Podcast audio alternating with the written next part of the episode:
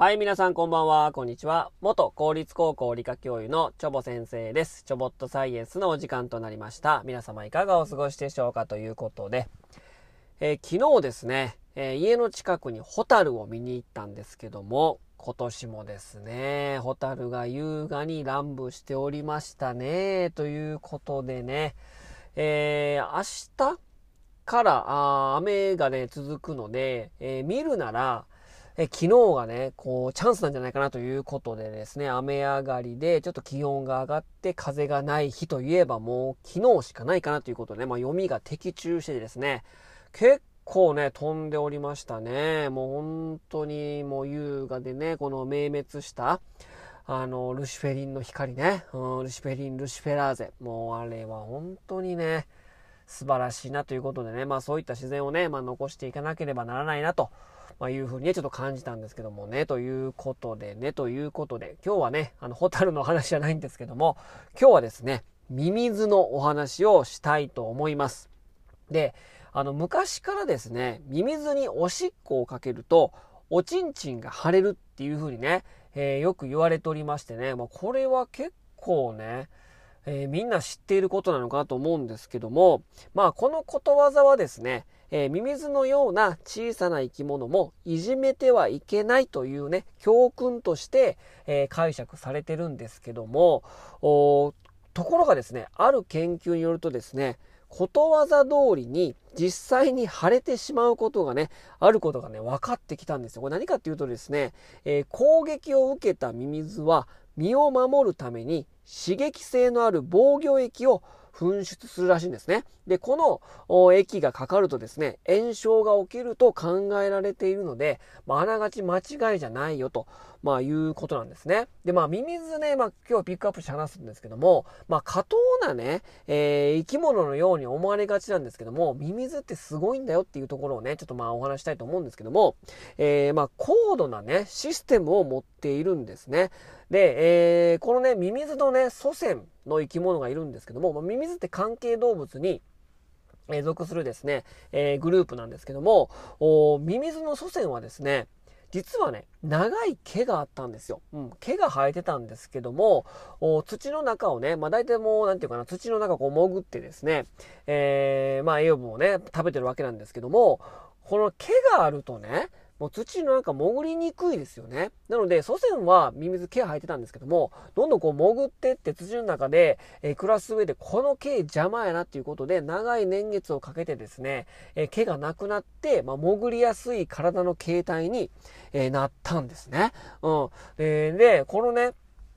土の中でミミズのような生活をしている生き物って動物ってミミズぐらいしか、まあ、いないんですよ。なので超ブルーオーシャンなんですよ。だから過当だと思われがちかもしれないんですけども、土の中でああやって生活するっていうことはですね、ライバルがまあいないんですよね。なので、もう毛をもう剥ぎ取ってっていうかね、もう進化の過程でですね、長い毛をもう抜き去って、もう進化の過程でね、もう毛をなくして、もう潜りやすいような体の形態を作り出したということでね、もうすごいですね。もう余計なものをなくした体に進化してるわけなんですよ。で、またですね、ネズミはですね、一つの体にですね、オスとメスの両方の特徴を持った雌雄同体なんですね。うん。これ何かっていうとですね、えー、我々ってね、えー、まあ、オス、メスってまあ分かれておりますよね。でもミミズはですね、自分のこの体の中にオスとメスの両方の性質を持ってるわけなんですね。これすごないですか？ってことはですよ、もう一匹だけで、えー、子孫残せるやんみたいなね。もう精子作り出して、卵と受精させて、えー、子孫残せるやんって感じなんですけども、ここは、ここがね、またね、ちょっと、ね、面白いところなんですけども、一匹だけではですね、卵を産むことがね、できないんですよ。あ、そうなみたいなね。で、えー、2匹、まあ、出会わ、パートナーと出会わなければならないんだけども、もう頭の方にあるですね、艦隊と呼ばれるですね、白い帯の、えー、部分をくっつけて交尾をするんですね。うん。えー、なのでですね、えー、なんでじゃあ雌雄同体なのかって感じなんですよ。でも一匹で、えー、交尾完了しないんだけども、必ずパートナーがいるんだけども、まあ土の中でね、まあ生活しておりますのでミミズね。なので他の個体と出会う機会がね、非常にまあ少ない。まあ多くないんですね。え少ないチャンスをものにするために、相手の雌雄にこだわらなくても良いように進化を遂げたんですよ。まあ、オスとメスをあしっかり区別しちゃうとですね、えー、土の中でね、もうこうわーってもうもぞもぞもぞもぞしながら、あ、パートナーおったと思って交尾しようと思ったら、いや、オスやんみたいなね。いやいやいや、オスやと交尾できへんわってことになるじゃないですか。で、で、それで、雌雄同体だと、もう性別に関係なく、同じミミズの種に会えば、交尾できますよね。子孫残せますよね。なのでそういったま合理的に進化してるわけなんですよ。で、1匹だけで完了しないのは、1匹だけで完了しちゃうと、まあ、遺伝子構成がやっぱり、まあ、ほぼクローンですから、え自分の特徴と似たものになってしまいますよね。そうすると、自分と同じ特徴を持った子孫を残すということは、まあ、非常に自分が何かの病気に弱いとか、何かの環境に弱いってなると、子供も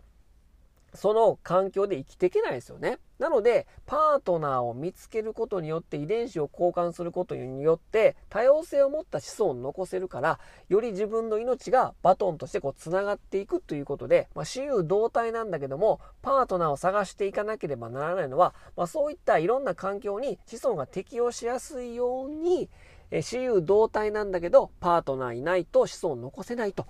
まあ、いうことに、まあ、多分そういう進化の過程でそうなったのかなと、まあ、いうことなんでございますね。で、まあ、ミミズはですね、よくね、土を作ってくれるとかね、まあ、よく言うと思います。まあ、ミミズがあると、そこの、まあ、土壌がですね、非常に、まあ、豊かになるみたいなことをね、えー、いうことを、まあ、結構言われてると思いますけども、えー、有機物を食べてね、土を作る大切な働きをしているのでですね、えー、まあ、非常にミミズがいれば、あ、ここの土壌は豊かだなと、まあ、いうことになるわけなるわけなんですね。まあ、そういうふうにしてね、まあ、土壌を作ったりとか、まあ、人間のためにその野菜作りとかね、まあ、そういった土壌作りをしてるわけじゃないんですけど、まあそれはね、自分たちが生きるためにやってるので、まあそれがまあ人間がこの役割というかこの働きをうまく自分たち通りにこう置き換えてるだけなんですけども、人間のために働いてるわけじゃないので、うん。なのでまあそういったね、土作りっていう役割も人間目線で言うとしてくれるし、余計なものを剥ぎ取ってですね、土潜りやすいような体の変化をしてるし、私有同体なんだけども、子孫に多様性を持たすためにパートナーがいなければ、子孫を残すことができないということでね、まあ合理的にこう土の中で生きることにより、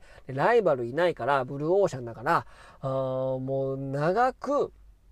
なので土の中で生きる関係動物の中ではもうトップですよ。だからまあオンリーワンだけどナンバーワンになっているというね、素晴らしいですね、生き物なんでございますね。ということでね、まあ、この素晴らしいミミズをですね、あの有名な、進化論で有名なダーウィンもですね、ミミズの大切さに気がついてですね、40年間もミミズを研究したらしいんですね。というぐらいですね、えー、科学者の著名人もね、えー、もう水の素晴らしさに気づいてたということなんでございますね。ということでね、もうね、素晴らしいよね。まあ今度ね、まあ掘ってみてね、ミミズが出たら、もうすごい素晴らしいね、進化の過程でこの形になったんだとね、気持ち上がられてるかもしれないけどもね、まあ非常に素晴らしい生き物なんだよということをですね、まあ皆さんに知っていただければ嬉しいかなと思っております。ということで、今日はこの辺にしたいと思います。それでは皆様さようなら、バイバイ。